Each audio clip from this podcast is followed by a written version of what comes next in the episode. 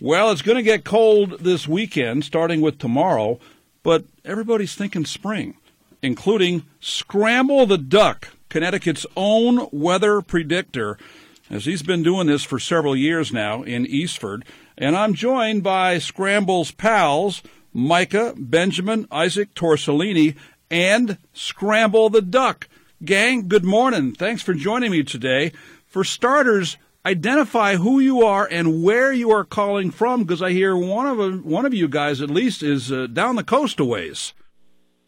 Yeah, uh, Micah um, is calling in from college. We don't know if we, we think he's in here. Um, Say hi, oh, Micah. okay. Hello. Is that Micah? Micah, where are you calling from college from? I'm calling from Patrick Henry College in Virginia. Well, that's quite a change. I remember when you guys were all gathered around in the studio here, and Scramble the Duck was sitting right in front of me here, and I hear Scramble. Now, what geographic location do we find Scramble this morning? Scramble is with us right now, but normally on a morning like this, he would be out playing in the snow.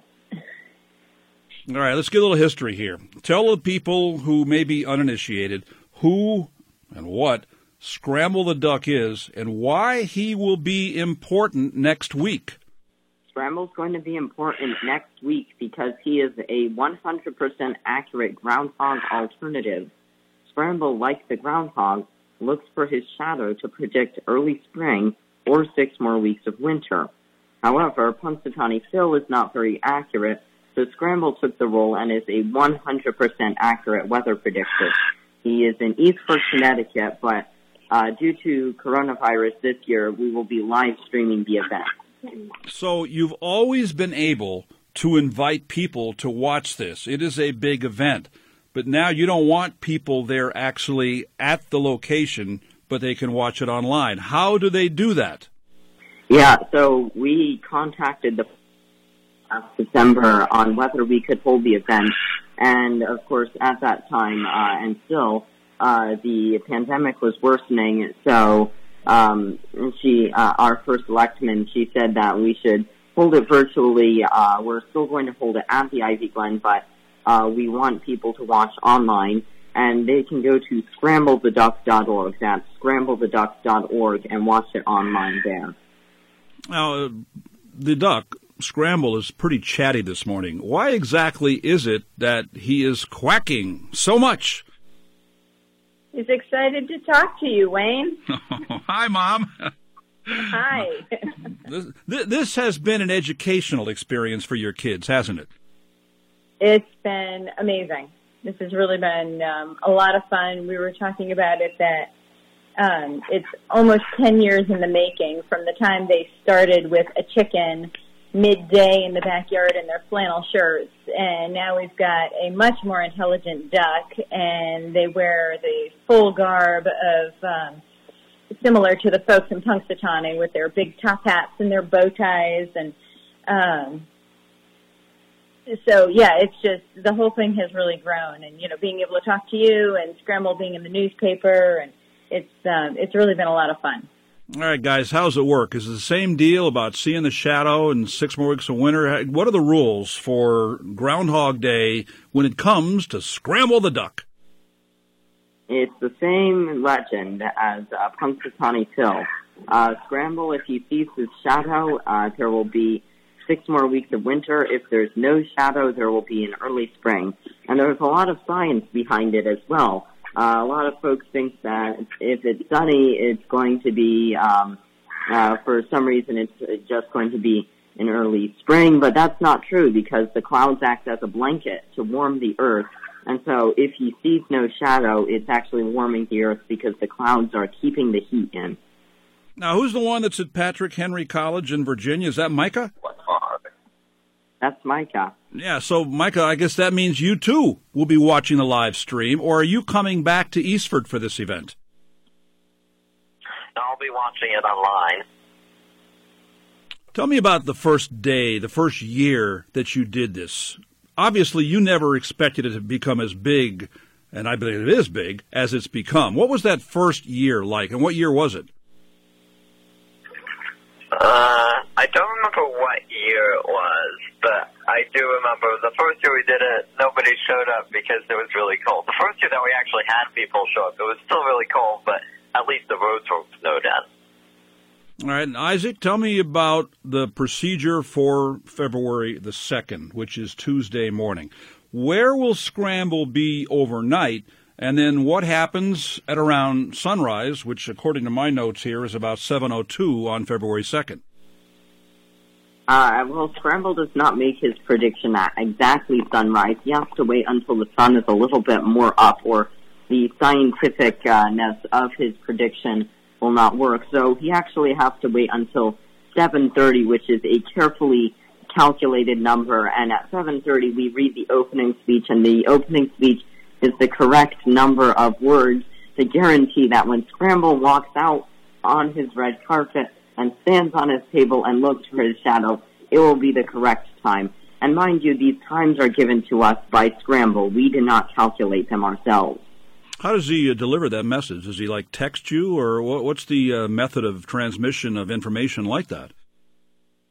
Uh, Scramble talks to us. We learned how to speak duck. Well, we didn't learn how to speak it. We can't speak it because we don't have beaks, but uh, he uh, learned how to uh, understand what we said, and we learned how to understand what he says. So while we can't necessarily speak in the same way, we can understand each other, and then we interpret what he says for other people. Now, uh, Micah, when did you first realize that Scramble had these magical powers that most ducks don't have? Well, I'm not sure I'd consider them magical. It's this is fully the power of Scramble's brain allowing him to predict the weather. Uh, um, we, we started to realize how intelligent he was and uh, started kind of training him, I guess you could say, when he started, when, when we realized that unlike most ducks, he knew how to interact with people, and thus, if he can interact with people, he can get more access to education, and thus he can predict the weather. Now, down there at Patrick Henry College in Virginia, do your classmates, do your people in the dorm or wherever you're living, do they know what's going on here? Are they aware of the fact that you got a duck that predicts the weather up in Eastford, Connecticut? Uh, many of them are, and actually, the student newspaper is going to publish an article about it this weekend. That's pretty impressive stuff. Now, we talked about the accuracy and the track record. Uh, Isaac, have you got numbers on last year? Did Scramble see his shadow last year? And then how did the early spring or late spring thing turn out? Uh, Scramble did see his shadow last year. Uh, so that was a uh, six more weeks of winter prediction. And of course, everybody at third, first uh, thought that it was spring because it was warm.